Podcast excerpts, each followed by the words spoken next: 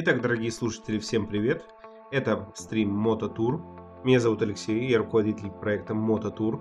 Меня зовут Дарья Николай, я руковожу нашим любимым туристическим магазином. Я Абрамов Максим, директор по работе с партнерами. Итак, подкаст Мототур – это подкаст о новостях в мире мото, путешественников и интересных местах и путешествиях. Располагайтесь удобнее, мы начинаем.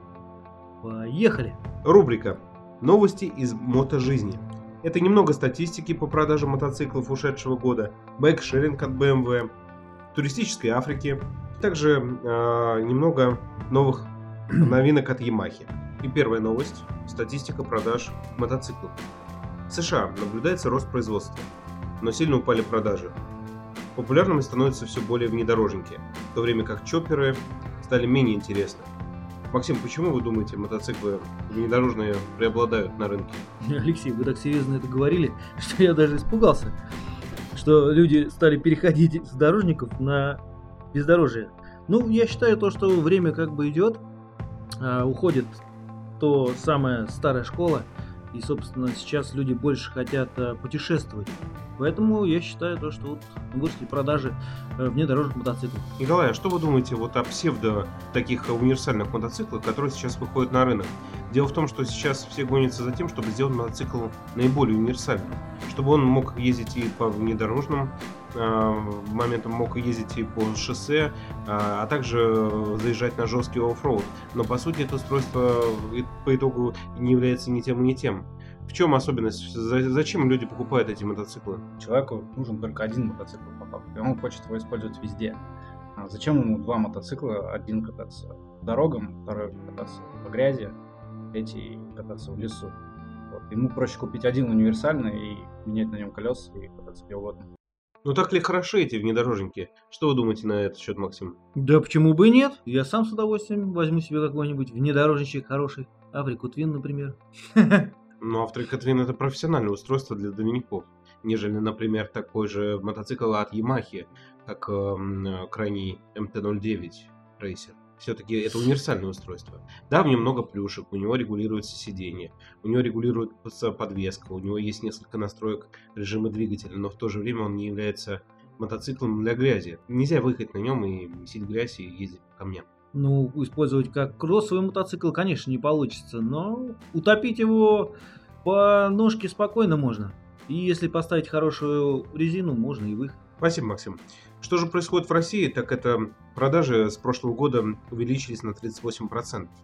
Лидирующее место по-прежнему держит э, мотоциклы от компании BMW, китайцев э, компании Racer, и значительно выросли мотоциклы, продажи мотоциклов Bajaj.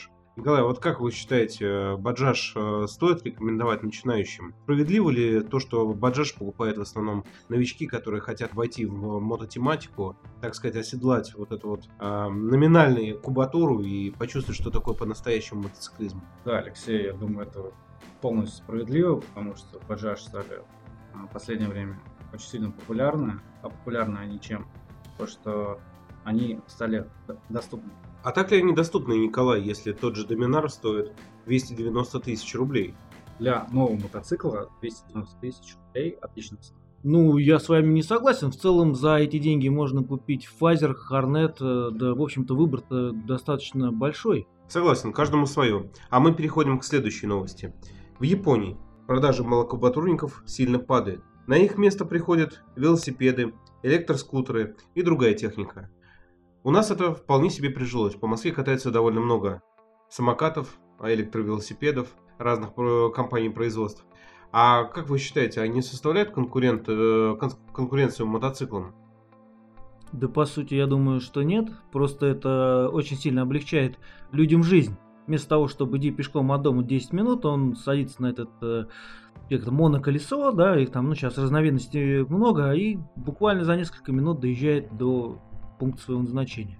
Буквально два года назад я выезжал э, в сторону Тверской, ехал на мотоцикле на своем фазере, и сквозь, э, получается, улицу Тверскую выехал товарищ э, перпендикулярно как раз на электросамокате каршеринга.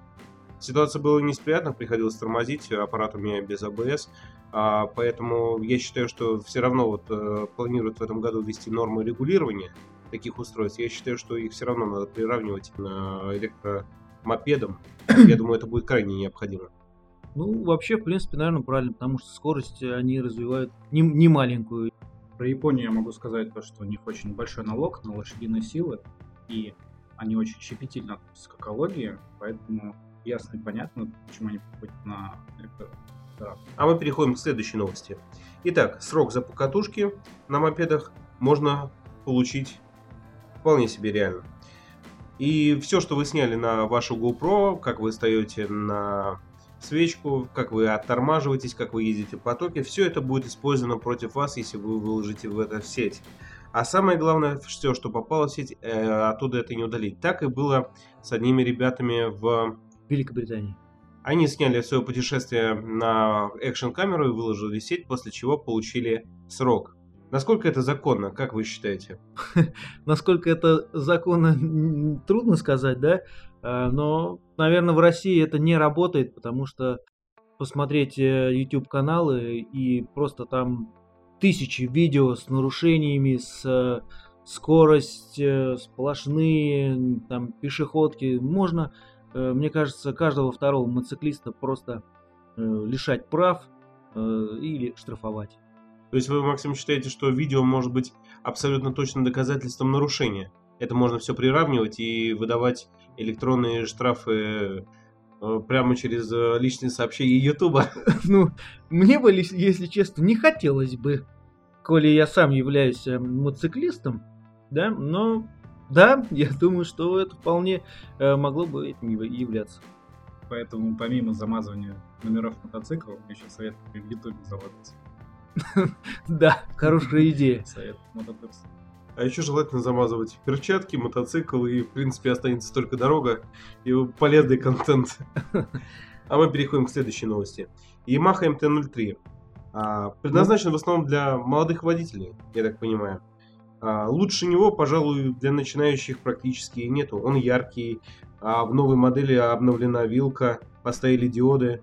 Вот. Как вы думаете, стоит ли советовать этот э, мотоцикл действительно вот, по-настоящему начинающим или все-таки э, предлагать баджаж? Я вот лично вообще фанат Ямахи. Я обожаю Ямаху, ее звук, э, собственно, их дизайн. Я бы, наверное, все-таки да, да, абсолютно точно да. Я почему-то уверен, что разница в цене между Доминаром и новой МД-03 будет минимум раза в два. Блин, но это же Ямаха, это не Баджаж. А та ли это Yamaha, которая производилась 10 лет назад? Были уникальные моторы, живучие, которые ходят десятилетиями. Но а новый трехцилиндровый двигатель, о нем мало известно. Двигатель еще не выходил свой большой ресурс, и сказать об этом мало что можно.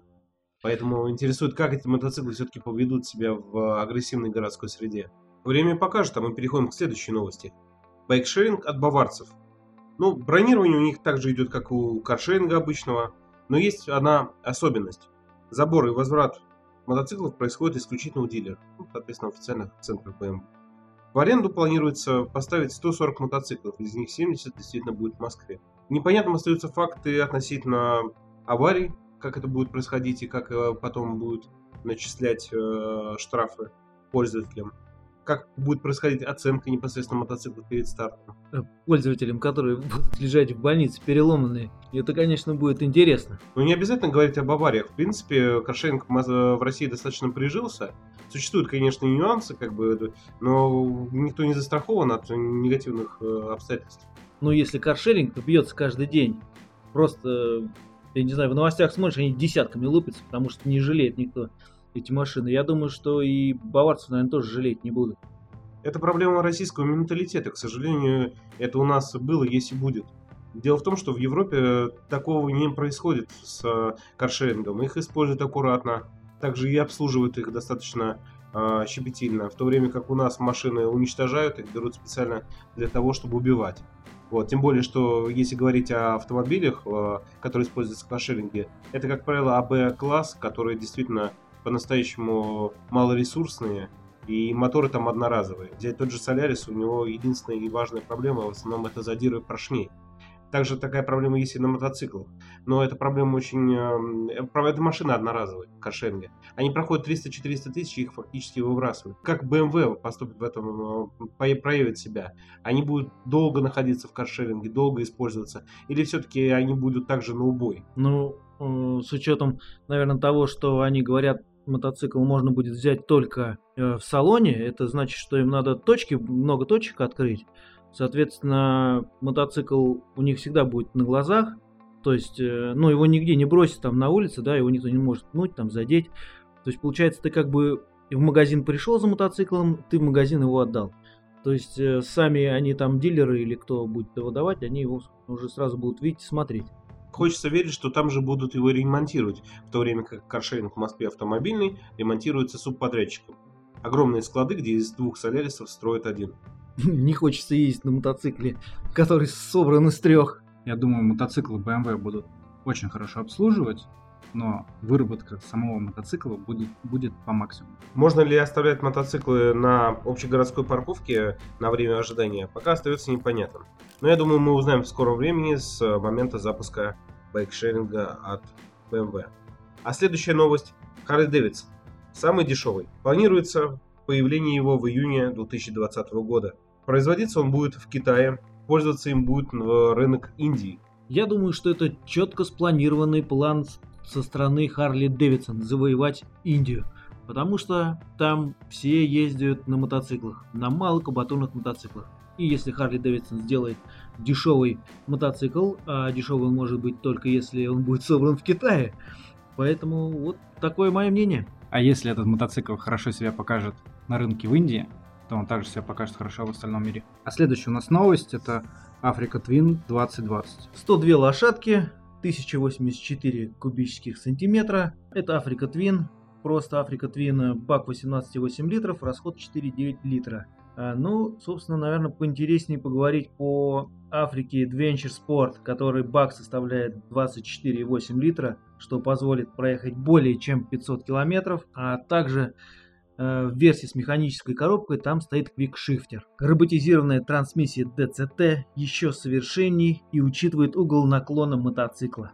Африка станет еще более популярной. А если вам нужны будут алюминиевые кофры, вы можете оставить заявку в нашем туристическом магазине. Немного о следующей новости. Мероприятие «Мотовесна 2020». Ежегодная выставка, которая проходит с 3 по 5 апреля в экспоцентре на Красной Престе.